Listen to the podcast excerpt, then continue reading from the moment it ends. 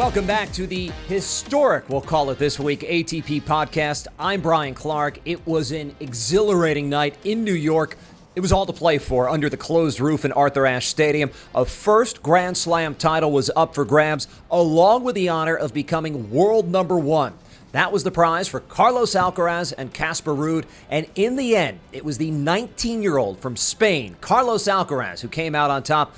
And I am delighted to say that to help me navigate what we've just seen is our good friend, the former WTA player. I've been working with her throughout this U.S. Open, Jill Craybas. Jill, Carlos Alcaraz, we thought we would see him win a major title. But seeing him hoist the trophy and take over the top ranking at age 19 how do you describe what we saw tonight? Well, I think it was first of all, absolutely incredible two weeks of tennis. I think it was probably one of the best U.S. Opens that we've seen. We've said that a few times, but to come and witness this final, I really felt honored to be here to be able to to watch these two guys play and go for the number one ranking. It was a special moment, and I think Carlos, it was it was dead even, but I think in that third set um, when if I critique the match just a little bit, he started throwing in some serve and volleys, started throwing in some variety. And I think after he won that tie break, I don't think Ruud played an amazing tie break, but Carlos Alcaraz like threw in that variety, and I think it just disrupted Ruud a little bit. And so Alcaraz just then from that point on felt like he had the momentum, he had control of the match after winning that third set. Ruud looked maybe a little bit down on himself because he knew the feat that he had to win two more sets, but Alcaraz just played absolutely phenomenal. I think they were, I think he's still in shock. I looked at his face after Chris McKendry said, "Okay, you're now number one," and I just the look on his face. I think it. He knew it was up for grabs, but after hearing it sp- spoken out loud, I think he was just he had this wow moment on his face, and then of course Ruud number two. Now I think it's just an incredible moment to witness one and two in the world. Yeah, just for context, we were focusing so much going into this match on, you know, what did Alcaraz have left because of the road that he traveled to get to the final? He had spent 20 hours, 19 minutes on court over six matches. Remember, the Cilic match ended at 2:23 in the morning. The Sinner match ended at 2:50 in the morning. Early night in the semifinals against Tiafoe, uh, that was 11:54 on Friday night. Five hours, 15 minutes, of course, in that epic with Jannik Sinner. We'll talk more about that later in the in the podcast. But the big question was, what does he have? And he won that first set. He got the early break and then almost went kind of not into cruise control, but just did not really go for that second break. You were thinking there was some energy conservation. He was broken twice deep in the second, so they were even on sets. And then you look at what happened in that third set, and that is really where the match turned because Ruud was broken serving first. Alcaraz held. Alcaraz had a break point for three love, and you're thinking, okay, it's he's going to roll from here. But Ruud saved that game and then broke Alcaraz right back. And that's where Carlos seemed just kind of dejected, but he was able to rally himself and get it into a tiebreak. And that tiebreak is, is where it really turned because Ruud began it with an ace and then lost seven points in a row. He had two, you know, really big misses on some kind of routine balls that you thought he might have just missed, just the timing was off. Um, but when Alcaraz wins seven straight points to win that tiebreak, that was a huge step. And the serving display he put on in the fourth set, where he served eight aces in the fourth set. It was a, a service winner to win the title. I mean, that was just a comprehensive way to win the U.S. Open. Grand total time on court 23 hours, 39 minutes for Carlos Alcaraz. It's it's just insane, and you, uh, yeah, it's worth going back to the tiebreak because I do feel like that's where Carlos had that good variety, and I think it really disrupted Ruud in that tiebreak. And then that was such an important set to win. I mean, it feels so long to have to win two more sets after you've given so much, and the and the set goes to a tiebreak. But you mentioned I, Carlos is only 19 years old. You mentioned the amount of time that he's played on the court, which is absolutely insane. And I loved his response at the end when he was asked about that. If are you tired yet? And of course he's probably he said a little bit, and of course he's of course he's probably going to be tired but I loved his response. He didn't. He's no time to think to be tired. I had. You can't think that way. You can't have time to be tired, and that just keeps you going. You don't even give it a thought, and your body just responds. And he was just incredible at letting that continue and go. I mean, it's just amazing playing three five set matches in a row and coming out here and being able to compete and play and move the way he did in that final was just amazing. Bravo Carlitos is what the scoreboard, uh, the big video board in Ashe Stadium just off to our right says right now. And it was, uh, he shattered the previous record for most time on court in the U.S. Open. That was Andy Murray, who won 10 years ago and spent 21 hours and 51 minutes on court. Murray's a nice segue to the runner up in that Casper Ruud last year became the first player since Murray to win titles at the ATP Tour in three consecutive weeks. Of course, all on clay. Uh, Ruud, before San Diego last fall, had only won on clay. Clay has been his best surface.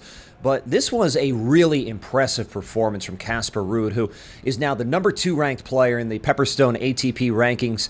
And you think about the fact that he entered this tournament as the world number seven, and you're looking at the five who came in here with a chance to take over the top spot. And you're thinking, that's a really outside shot. But he was right there, fought all the way. He's a class act. And I think you know the the evolution of his game into a well-rounded game. Yeah, clay is his best surface, but he looked pretty good on these hard courts. He looked great, and I think he's proven himself on hard court in particular. Now getting to the finals here, of course, at the U.S. Open, he was finals of Miami.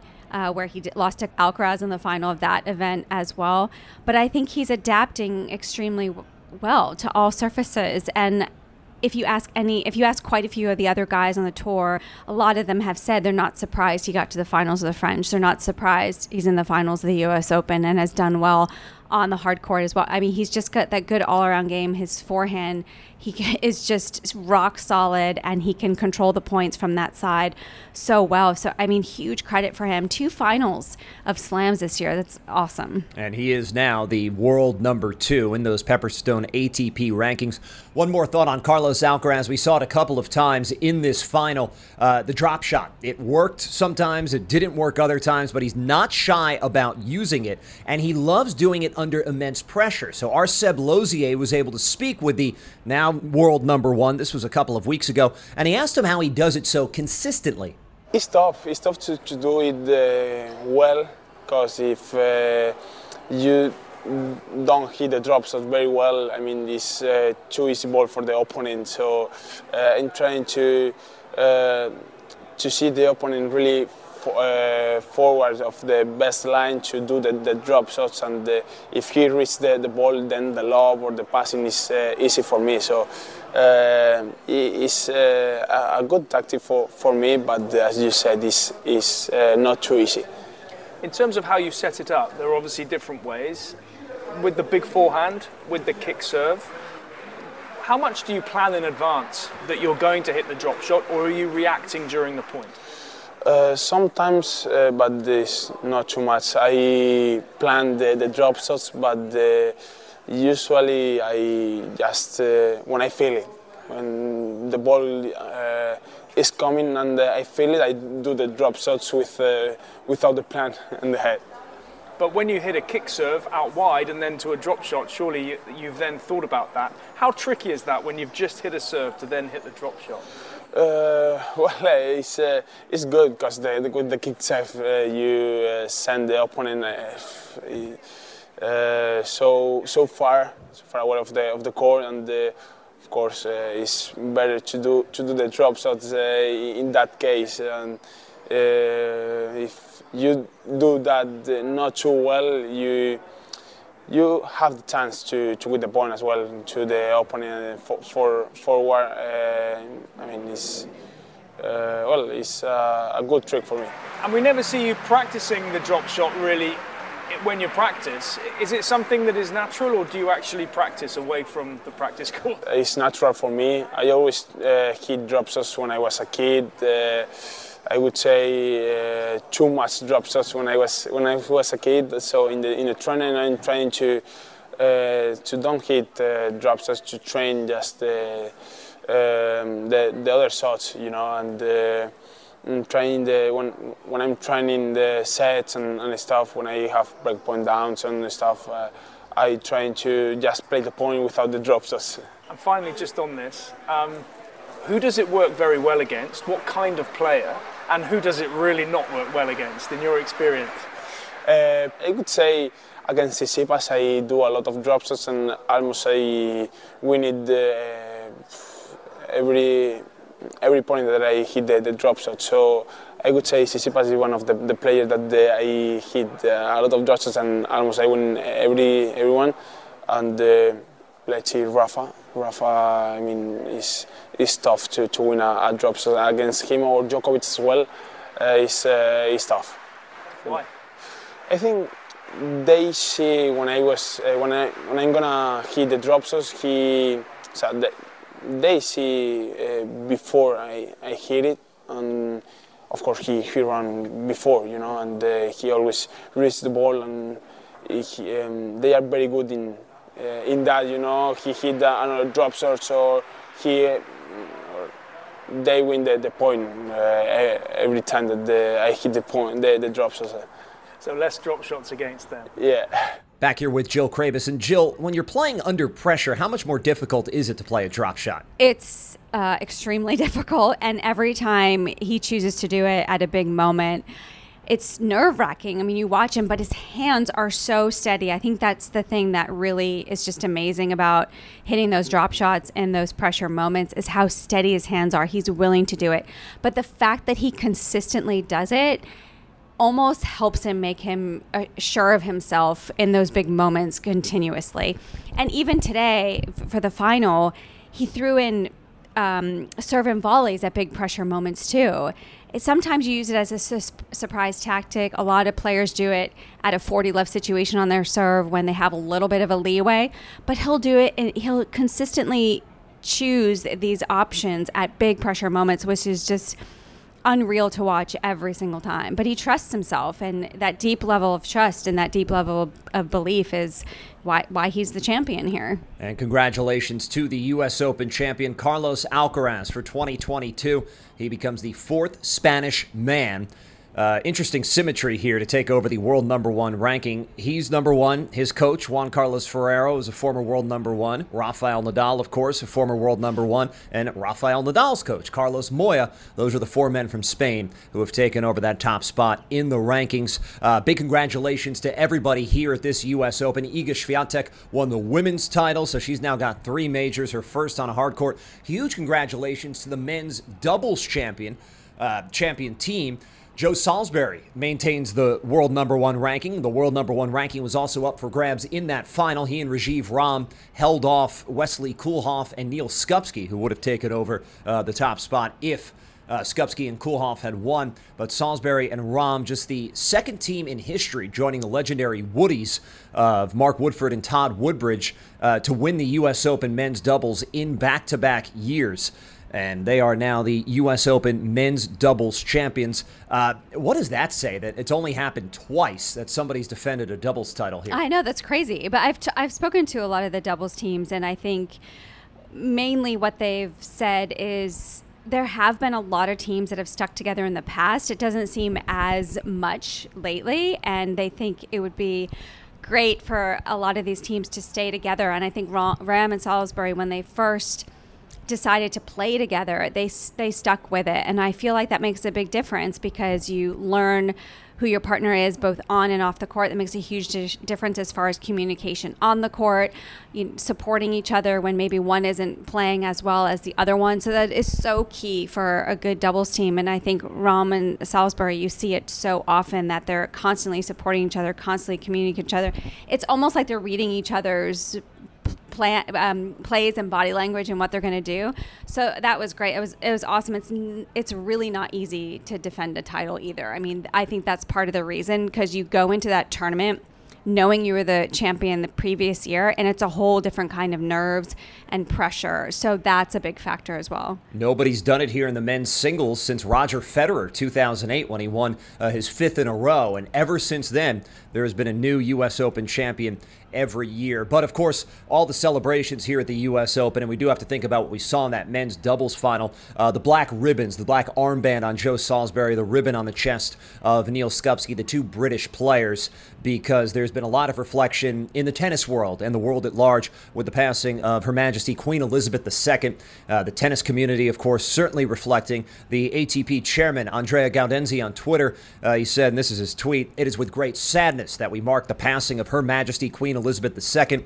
She epitomized grace, poise, and strength throughout her extraordinary reign and leaves behind an indelible legacy Several of our players were fortunate to meet her over the years, special memories that will be cherished forever. On behalf of everyone at the ATP, we send our deepest condolences to the royal family and to the people of the United Kingdom and the Commonwealth. Uh, Roger Federer doing the same. His tweet said in part, Her elegance, grace, and loyalty to her duty will live on in history. So that has, uh, has certainly been something we're, we're remembering here at this U.S. Open. But Jill's going to stay with me over the next couple of minutes because we are going to dissect the rest of the action uh, that we saw over the past couple of weeks here in New York at this incredible U.S. Open.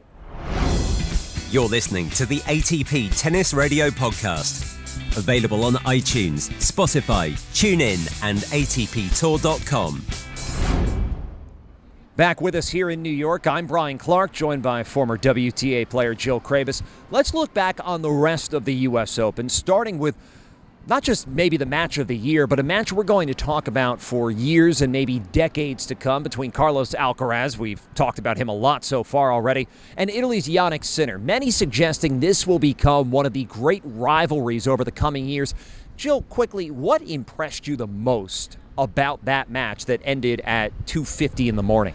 Oh, there's a long list, I think, with that match, and I watched live. I was here live watching for about two and a half sets, and I regret every single moment that I left that match. I would have loved to stay till that late in the morning, but.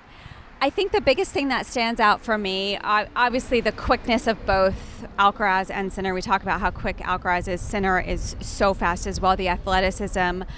I think the biggest thing I would think is the level that they sustained throughout a five hour and 15 minute match was just absolutely ridiculous. I mean, a lot of times we see these matches and then we see one of the players maybe start to fatigue a little bit, show some signs of getting tired, but we didn't see any of that. The level was there the entire match, and that is just absolutely incredible. It's good to be young with a 21 year old and a 19 year old on court, but the fact they're 21 and they're 19 and there's so much talent and ability and really history with the two of them has many people wondering, as we hear some of the cheering around the grounds here, has many people wondering is this going to be the next great rivalry over the years to come? But what do the players themselves think? Ersin Kaderis went to find out. Yes, of course, Jannik, uh, Jannik and I will have a good rivalry, you know, and uh, him is gonna is gonna do me better, a better player. You know, I'm gonna I'm, I'm gonna be a, a, better player thanks to, to him. I'm gonna uh, I'm gonna push myself uh, to be to be a better a better player. You know, uh, to try to beat him, and yeah. Uh, I, I, I think for me uh, to him the same. You know, I I will push him to, to be a better player as uh, Djokovic and Rafa and Federer did when they were younger. You know, and of course it's gonna be a, a great rivalry, and uh, I've talked to him out to the court, by phone. I mean, we we loved a, a lot. He's a, a, nice person, and of course, he, he has a, a great team uh, around him, and uh, of course, we, we we are great great friends. He had an incredible season till now. He's uh, still very very young, but uh, yeah, he's just uh, yeah a very nice person. I would say off court. You're I friends. We are we are friends yeah. Uh, off court and on court when when we. Uh, practice or uh, play against, you know, we try to compete in the best possible way, which I think is very nice to see.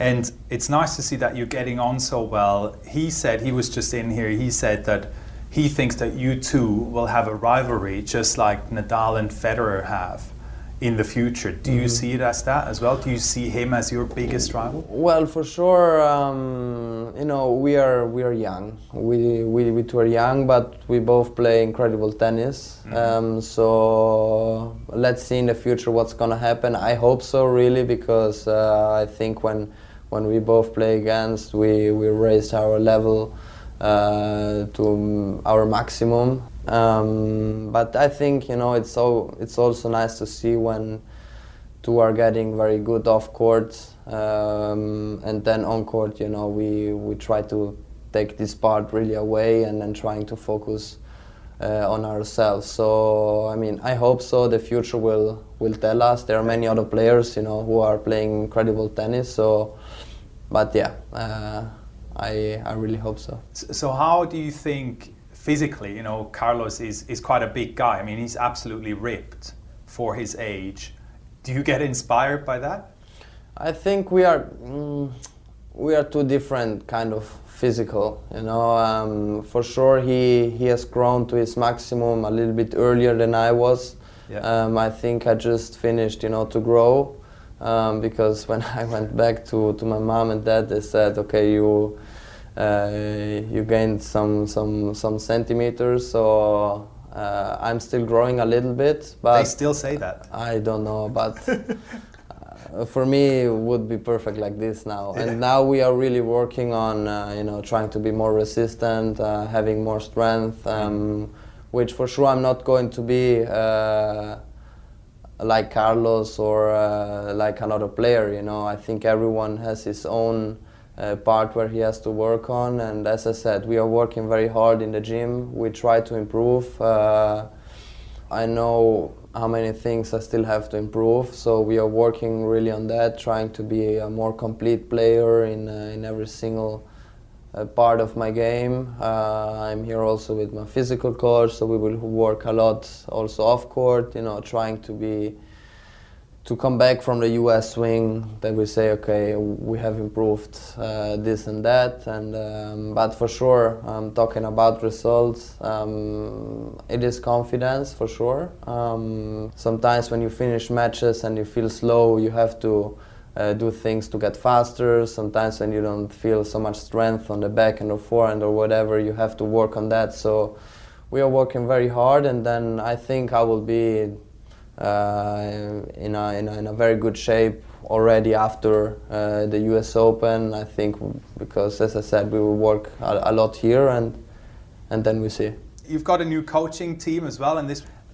Did it take you a while to find that new chemistry and you know finding a way to work together? Uh, for sure, in the beginning was not easy. Um, we, there were uh, completely different things coming in, into my head, different um, yeah words. Uh, so it's uh, in the beginning was a little bit uh, tough for me because I was changing a lot in a in a very minimum time. Um, but I think I I or we have done a really good job to making things differently, but trying to to compete in the best possible way. So I think every one of us we we are very professional. We try to work in the best possible way, and then after, you know, trying to, um, yeah, just trying to keep going in uh, what we are doing. And every one of us knows what I have to improve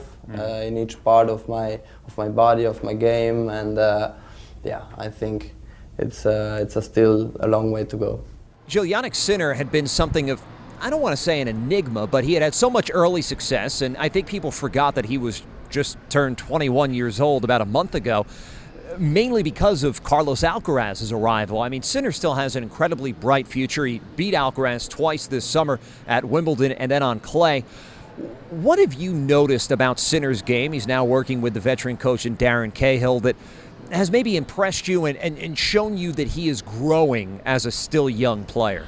I think he looks like he feels more confident out there. I think his serve has gotten a lot better as far as I mean he always always had a good serve, but as far as being able to mix it up, use some more variety.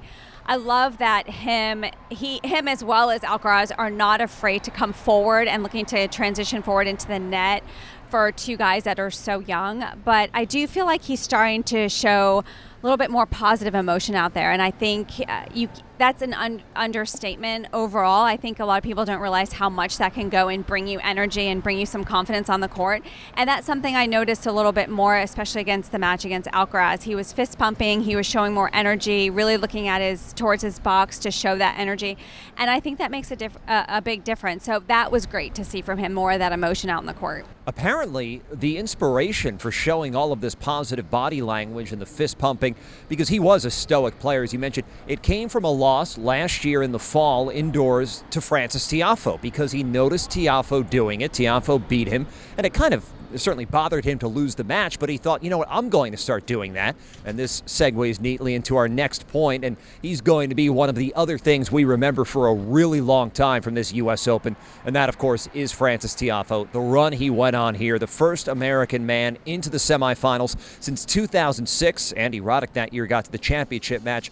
He's also the first black American man to get to a U.S. Open semifinal since 1972, 50 years ago. That man was Arthur Ashe. Tiafoe did it on the stadium named after Ashe. And Chris Bowers was able to speak with his coach, Wayne Ferreira, a few days ago. Wayne, it's been a tremendous journey with Frances Tiafoe, and I guess it's starting to bear fruit now. Have you been surprised that it's come so quickly or that it's taken so long? What, what about this US Open so far has most pleased you? Well, it's been a little bit hard for him because we've actually had a really good summer in the sense that the way that he's played tennis and hasn't really had the results that, that he could have. I mean, he was up, you know, match point Kyrgios, four love against Fritz, you know, things like that. He's, but he's been playing really well. Um, I didn't expect it to happen here this week, but I, I knew there would be a turn somewhere. Uh, just a little bit of more of the belief in himself, though. But I mean, he's hitting the ball. He's hitting it as best I've ever I've ever had him, and he's starting to feel a little bit more confident, obviously, by winning some matches and that. So I'm not overly surprised. I just didn't think it would come at the U.S. Open, but uh, you know, he, he loves it here, and, and this is his place. When we spoke to you in June, you talked about wanting there to be more good days than bad days. Has the ratio improved over the last three months?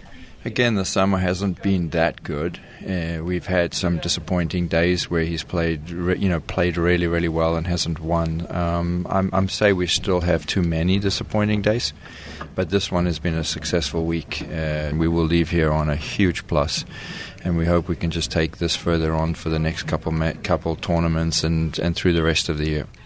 When you first teamed up with him, there were many of us on the tennis tour who knew both you and Frances who thought this will either be a great success or it'll end within a few months because you're very different personalities. Mm. How much have you and he grown?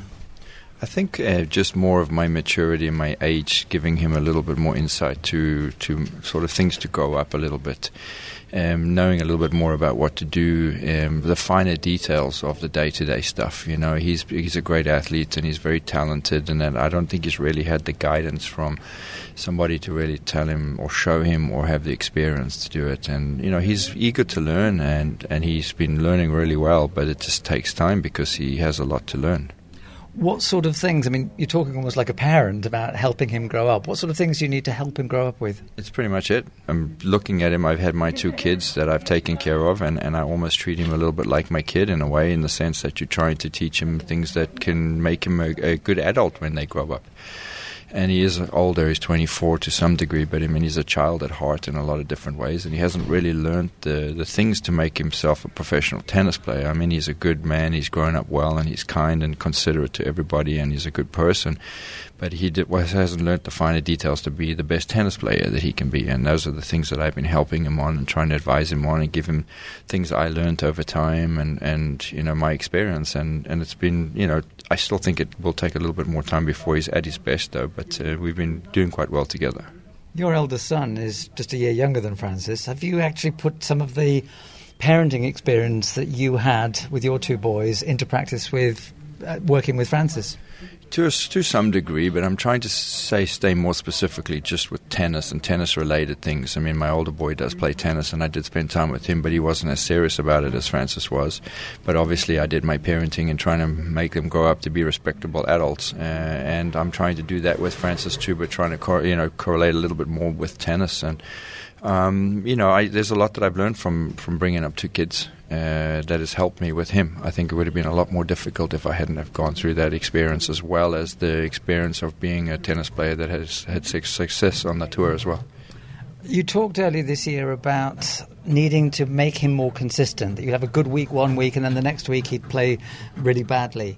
I feared slightly for him when he beat Nadal because his celebration was so great. It was almost like it was his cup final. He'd, he'd, he'd won the tournament. How much of an effort was it for you to bring him down to earth to prepare for the Rublev quarter final? Yeah, I was actually really impressed with the way he played, considering that, that it's always been a big problem for a lot of people that have had that huge success like that to come back out the next day, though. And you know, I didn't I didn't discuss too much with him, you know, but I have to say that he did a lot of it himself, and I'm very proud of the maturity that he's actually created and done uh, with that match because I was expecting it to be a lot worse. Because I mean, he did pretty much every media request that was done of him. He thoroughly enjoyed himself. Yeah. But did he bring himself down to earth to prepare, or did you have to do that? No, he did a lot of it himself. Actually, I'm, I'm, i was very, like I said, I'm very impressed with the way that he's held himself up. He's been very mature. He's done the right thing. I mean, he does like to spend a little bit too much time at the tennis courts and have you know too much interaction with people and the press and everything like that, which can be good and can be bad. But that's part of his personality, and he's always like that, and he likes that. I have uh, tried to get him, you know, to get out of the courts as quick as possible. Um, but he likes being around here and everything. But most of the stuff that he did was all his own doing. He's a pleaser by nature. Have you had to knock a bit of that out of him, or have you just had to channel it? Uh, uh, trying to knock it out, but I mean, you know, it ends up ending up being, cha- uh, you know, like challenge, like just trying to do as little. But I mean, he he's his personality. You can't change that. You know, you have to work around the personality. You can't change the personality. So we're trying, but you'll never be able to change him fully. And regardless of what happens at the rest of this US Open, you talked about some of the benefits coming actually next year this is still an ongoing project, which just happens to have had a, a, good boost. Is that how you see it? Pretty much, pretty much. Yeah, it's a good step. I think he's going to learn a lot from this week. He's going to come out of this with a lot of new insights to himself as a person and as a player. And I think it will it will go into as as he goes forward. I mean, with the summer we've had, he's played good tennis, but he hasn't been able to finish matches. Here, he's done a great job. We've played five matches. Four of them have been three straight sets. It's something that is you would have felt. Uh, would be n- impossible for him to have done a year ago. Can you just pick out one of the insights that you think he's learned at the US Open? Oh, it's a tough one. I think he's learned to be able to come out back, you know, day in and day out, and, and, and do do the right thing and be be hundred uh, percent ready to play. Chris Bauer speaking to Frances Tiafoe's coach Wayne Ferreira. Jill Craybas is still with me. And Jill, just what impressed you the most about the Tiafoe run to the semifinals before Alcaraz brought it to an end? You know, I think we've all been very impressed with Tiafoe's game. I think Wayne Ferreira's been very impactful overall with Tiafoe as far as getting him to take responsibility on his own, do things on his own, and it's so important as a tennis player because you out, are out in the court all by yourself. You have to. One of the biggest things is making those decisions because tennis is all about decision making. But I think for me, this tournament in particular, what I noticed is Tiafoe's all, always had a big power game. He's got the big serve, the big forehand, and he's kind of constructed his points and his matches around those two particular shots. But everything else has improved. His backhand's more solid. He's looking to come into the net more. He's closing um, points out at the net a lot more. And so he's becoming more of an all around player. And I think he had some tests here. I, I was particularly interested when he played Diego Schwartzman, one of, that could be a really tough matchup for him as far as game styles. Schwartzman's so consistent; he makes you win the point against him. And Tiafoe really stayed strong. He stayed patient, and then to follow that up with one of the biggest wins of his career, obviously against Rafael Nadal, and how he responded after that win because he was so emotional. Some tears were coming out in the court after that, understandably so. And to follow it up with that win against Rublev because that's one of the hardest things to do is being able to come back out in the court after having one of the biggest wins and the emotion and to be able to back it up. And he did that. So for him, it's about that patience and consistency combined that I feel like really stood out to me these two weeks. And that's what impressed me the most, actually, the way he backed up the Nadal win. Right. Uh, Rublev had played some great tennis. I mean, that match he played uh, against Denis Shapovalov yes. was one of the matches of the tournament For before sure. uh, certainly uh, Alcaraz and Sinner hooked up. But Rublev was in good form, and the way Frances was able to really just subdue him and clinically move into the semifinal was really impressive. I want to highlight something Wayne Ferreira said because Wayne Ferreira spoke to the media after that quarterfinal victory over Rublev, and he said the serve, the Tiafoe serve, is still something to work on. And he said the goal for percentage wise, get it from, you know, 50% into the mid 60s or 70s would make a huge difference. Yeah, that sounds great, but how do you make that happen? That that would make a huge difference. And I think one of the things that Tiafoe would benefit a lot from. He's got that huge serve, right? He can serve into the 130s, mid 130s consistently. but that isn't necessarily always the best strategy. You don't power is great, but also placement is so important. And I think Tiafoe doesn't necessarily always have to go to the huge serve. I think it benefited him in this tournament, especially in the tie breaks. He was 8 0 in tie breaks in this event. And I think he he can show that variety. He can sh- do some kick serves, some slice serves to get that percentage up, and and that change of pace can always create can always create problems as far as rhythm for his opponent. So I don't think it always has to be about power for him, and that will certainly get his percentage up if he mixes in more variety. Something else that was really apparent here, not only on the grounds of the U.S. Open, but really all around the country. Uh, I had friends texting me asking about Tiafoe. You know, th- there's been so much made of the American men, the, the, the major drought going back to, it's going to enter now into 2023. It has not there's not been a major singles title since Roddick here in 2003. And there have been great American men over the years, but some had more personality than others. And I think what we can see here, Frances Tiafoe has the personality to be a superstar, and you saw it throughout his run to the semifinals. Michelle Obama was here for the semifinals. They showed her on the big screen in Ashe Stadium, and you could see read her lips saying, "Let's go, foe." Um, he's got NBA players in his box. He's close with Bradley Beal of his hometown Washington Wizards. I mean, if these results follow for Tiafoe, he is the kind of personality that can bring tennis back to a point, I think, in this country where it hasn't been in a long time. I think he already is a superstar. He he also got a tweet from LeBron Uh, that James that, he was very excited about. Yeah, so I think you're already seeing him have that star status. And you said it personally, his personality. He loves the big stage. He loves getting the fans involved. Fans love that. He loves the atmosphere. But I think he's so charismatic um, as well. He shows his personality out there on the court his i heard james blake said yesterday which i've said the exact same statement before that his smile is just infectious. As soon as you see him smile he makes you smile. He makes you laugh and it's hard not to like him everyone he comes in contact with the first move he wants to make he wants to give you a hug so he's very relatable and very approachable and i think you can't help but like that And I think, uh, to a point, uh, people have speculated that's almost hurt his tennis because he's such a nice guy, such an outgoing guy that he likes making people around him happy. And to be a great athlete, sometimes you have to be. Maybe you you have more experience in this. I would imagine you had a hard time being uh, saying no and being a jerk because you're Yeah, a a great bit. person. but you have to be a bit of a jerk. I don't think you have to be a jerk. I think that's jerk the, is the- strong. the wrong Okay. way to say it. Yeah, I think you do see players. I mean, I've seen it with Tiafoe as well as you know as approachable he is and how much he loves to say hi and always be nice and stuff like that. There are moments before a match where he does go within himself. Right. All of a sudden he'll get focused. You can see, okay, it's his time to be by himself.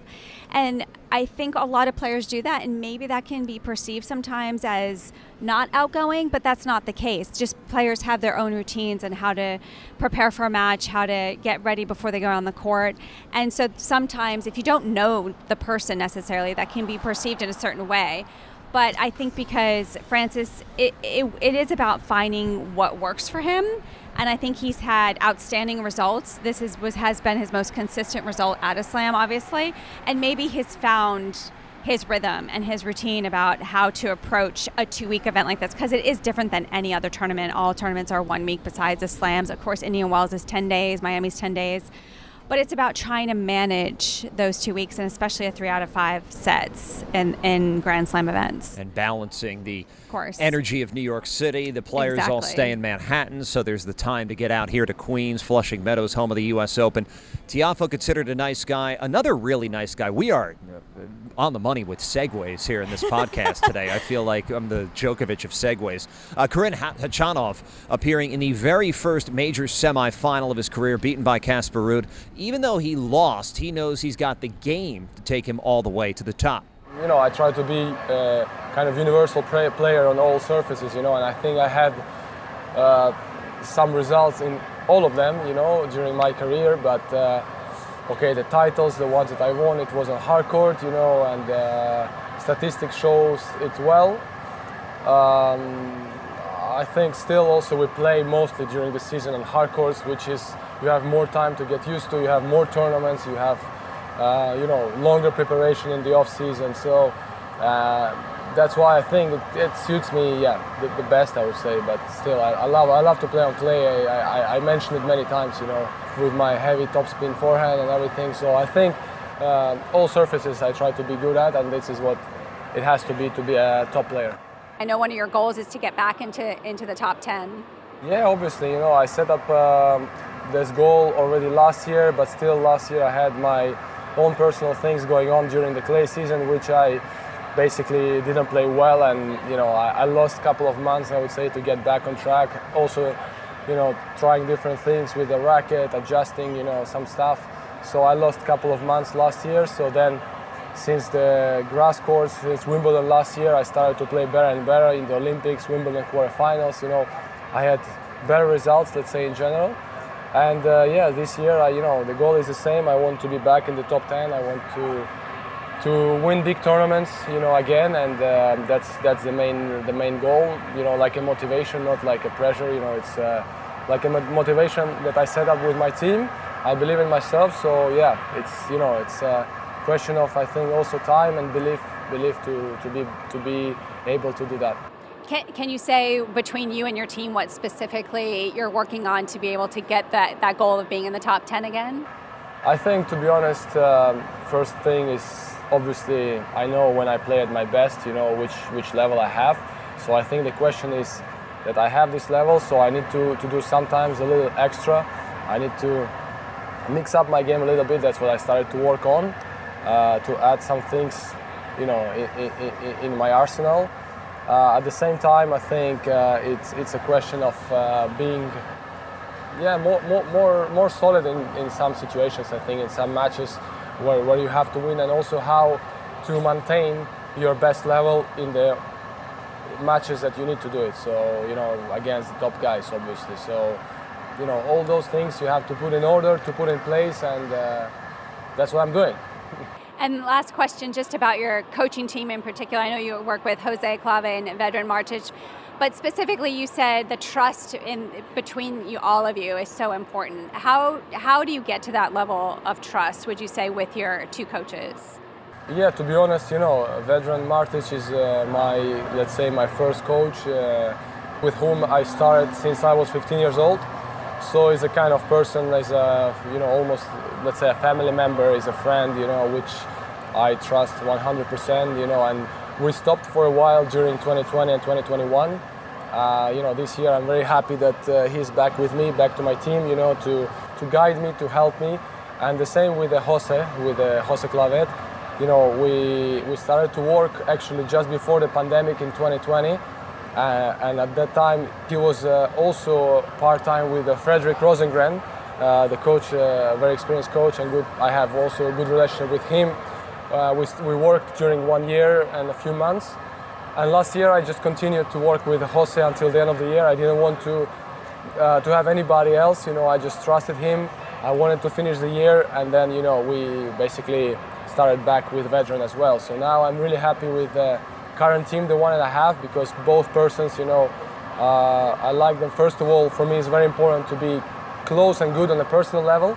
And this is 100% the same with the Jose. You know, I don't know him as long as I know Vedran, but I have the same feeling, very close, like a, like a family, like a friend. So with Vedran, it's yeah, also a question of time. You know, we know each other for so long, and uh, you know, I have whatever it takes, uh, whatever I need, and um, I think they are there for me. Jill, that was you speaking with Karen Khachanov. Do you think it's possible for him to get back into the top 10? Absolutely, of course. I think he's definitely got the game and the mental strength to get back into the top 10. I think just like anything, it's about having that consistency throughout the year. But he's had such great wins throughout his career. He's been in the top 10 before, so he knows what it takes to get there.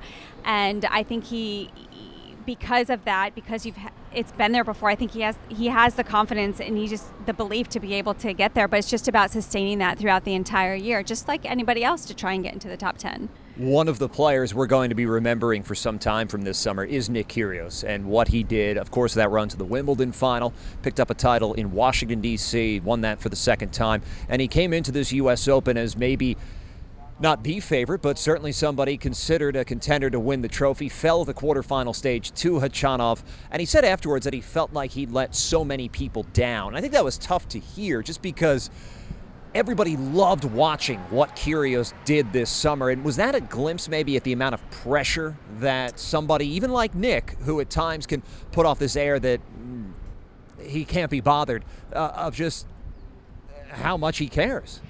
I think I think Potentially, yes. I think that a lot of players feel that pressure. And Tiafoe said it the other night as well on the court um, when he lost to Alcaraz, is that he felt like he let his team down. And Patrick McEnroe was great. The first thing he says is, "You didn't let anybody down. Of course you didn't."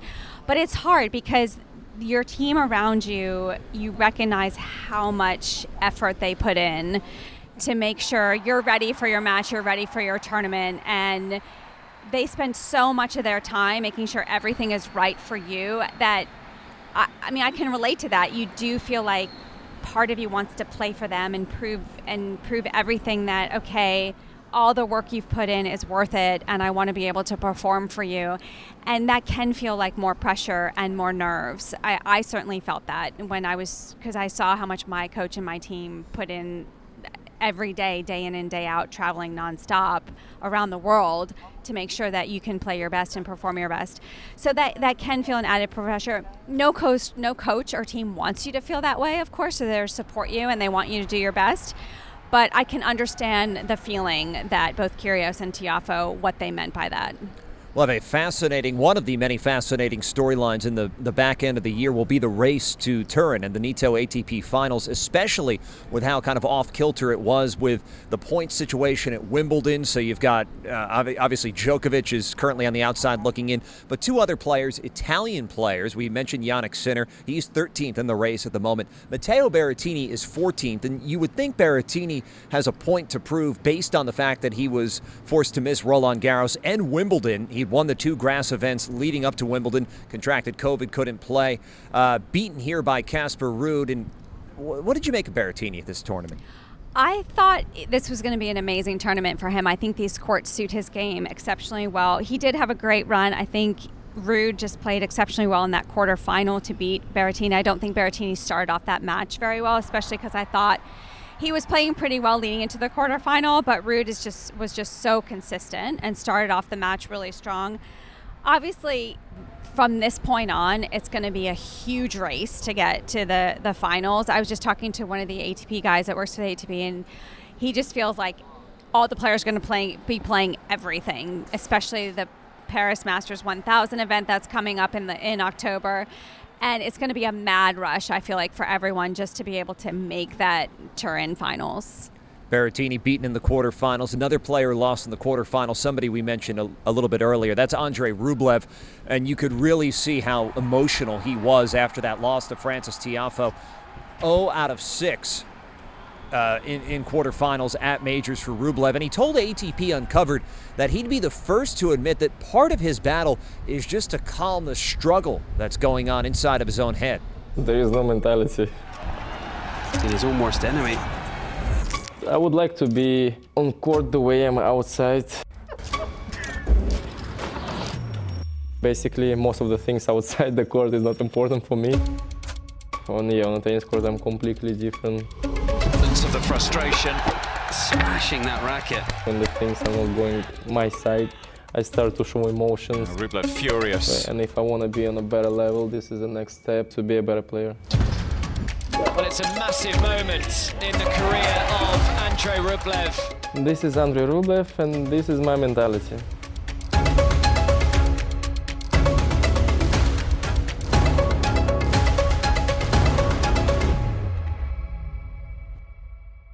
Every time I go to play final and I'm playing someone that looks like uh, on uh, paper that I'm a better ranking, people they are already putting more pressure on my side that normally I should win. You start to feel already double pressure. And when you're playing final, you feel really nervous. Even sometimes not a finals. Uh, I remember first round in Roland Garros against Sam Querrey when I was losing two sets, two down and 5-2 in the third, and I couldn't play because I was super tight, and somehow I managed to win a match in uh, five sets. What a battle. Boy, did he have to dig deep tonight. I'm feeling pressure every every time. I'm completely tight when I'm playing, nervous, and I have a lot of doubts. I'm losing confidence as well, but this is part of the sport, not even sport in, in life. In my opinion, it's more you start to accept the pressure because you're still feeling it, but because you support yourself, you're able to play. Pure nerves there from Rublev. I think when you say deal with the pressure, it's to take out the pressure.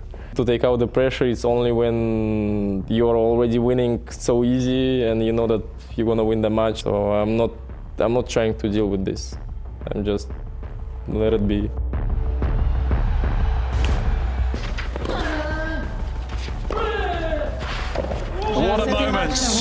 What a match for Andre Rublev. He's got it done against Rafael Nadal. It's his first victory over the Spaniard.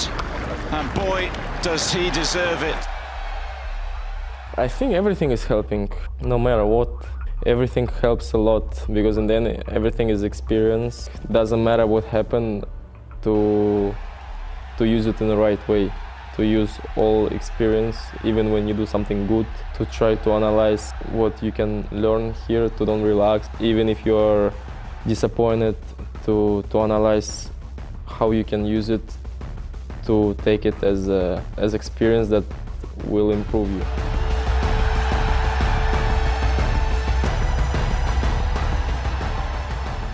I would like to be on court the way I'm outside because the way I'm on site I'm completely relaxed. It's super tough to make me really pissed. Of course, I can be stressed if I'm late or something. Basically, most of the things outside the court is not important for me, so uh, I'm so easy with them. And I would like to be the same way on, on, on a tennis court. On, yeah, on a tennis court, I'm completely different. Most of the times when the things are not going my side, when as soon as the one thing go wrong, I start to show emotions and doesn't allow me to be on a better level. Yeah, this is like next step for me. If I wanna improve and if I wanna be on a better level, this is the next step to, to be a better player.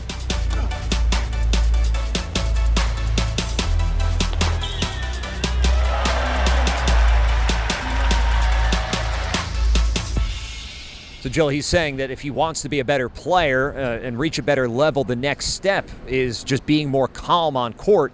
He can say that, but how do you go about putting that into action? How do you stay calm and keep your mind quiet on court? Um, a lot of it is about the approach to the match, and I have listened to Rublev quite a bit, and it seems to be this constant struggle of trying to figure out to calm those nerves, to calm those emotions out in the court. That's definitely a word that he consistently uses. It's one thing to say it, it's another thing to actually be able to have that feeling and, and settle those feelings inside. I think the biggest thing for Rublev is I'm spec I'm this is my guess as I watch him play that he always feels like he has to play so well to win his matches and because he goes full force as you know on everything when he's Right. out in the court he goes full force and I feel like his game is so good and he's good enough that even if he plays maybe 80 to 85 percent of his capabilities, he could still win quite a few of those matches. So I feel like for Rublev, it's a matter of accepting the fact that you name you may not be playing your best all the time, and you're not going to every time, but it's about being okay with that. And I think if he is able to accept that a little bit more and be able to go through those challenging times when he's not playing his best, and I feel like he can accept that a little bit better. And I think the calmness will come more naturally. Funny, this is our second straight week on the podcast where we've talked about Andre Rublev and what's going on between his ears. We spoke about it last week with Chris Bowers, and it goes to show you, I think the universal thought around tennis is he's such a nice guy. Yeah. He's so talented, but you can tell how much pressure that he puts upon himself. So I think we all hope that But that's because he says it all the time. And he does say right? it, Like exactly. he'll say, "If I'm feeling good off the court, then I'm great on the court." And Right. right. Well, he had a good time. We said last week in New York. He saw Harry Styles a couple of times, so he had a lot of fun with that. Uh, but quarterfinals at the U.S. Open, and we'll, we'll leave it with this. Uh, here's something to chew on. I was talking to uh, Nick Lester about this earlier. As we think about our thoughts from these two weeks, is this the best U.S. Open you can remember? I think so. I think it might. Be. I think it is. It's. I mean, so many matches. I. I mean, I'm, we've seen so many tennis matches, right, in our life, Brian. And I think this is one of the few times that as I'm sitting watching the match, I actually have a like I'm like, oh my god, like, I'm actually reacting every single time. Where because I've seen it so much that I'm like, Right. oh my god, that's a great shot. But I was on the edge of my seat so often these two weeks, three weeks. 'cause I was here for qualifying as well. But it was crazy. I it's just I think tennis is in such an amazing spot and it's really exciting. I mean, just look at obviously the champions. Uh, we, we talk about the doubles a lot. Joe Salisbury, Rajeev Ram. I think what you said is perfect. Tennis is in an amazing spot because we saw it through the generations. The story of the first week, the soon to be 41 year old Serena Williams in what is very likely her final U.S. Open. So she gave the tournament so much energy from the start, and then that just That's continued true. all the way through championship weekend. The Frances Tiafoe run is something nobody in New York is ever going to forget. And then, of course, with you know two of the brightest young stars in the sport in Carlos Alcaraz, Casper Ruud meeting for the title. This is something that I think is going to live on forever. Oh, by the way, you know, full bore with fans and crowds and international travel. It's been awesome. And just the energy that has provided. I don't want it to end. No, I don't either. It's like we're in this little bubble here, and we're going to miss it. Uh, miss it a whole lot. But fortunately, for all of you good people out there, tennis never ends. And of course, that will do it from New York. And so I'm going to have to say thanks to Jill Craybas and all of our contributors over the last two weeks. And yes, the American swing has come to its conclusion. But next week, we'll just pick things up in London. Seb Lozier will handle the reins and will preview the fifth edition of the Laver Cup because it's taking place in London at the O2 Arena. In the meantime, please check out our podcast channel available on Apple Podcasts, Spotify, and TuneIn. You'll find exclusive one on one interviews, including a great chat coming up this Wednesday with the young American talent, Emilio Nava. Remember, he pushed Andy Murray here in the U.S. Open. But until then, I'm Brian Clark. Thanks for listening, and we hope you've enjoyed the tennis.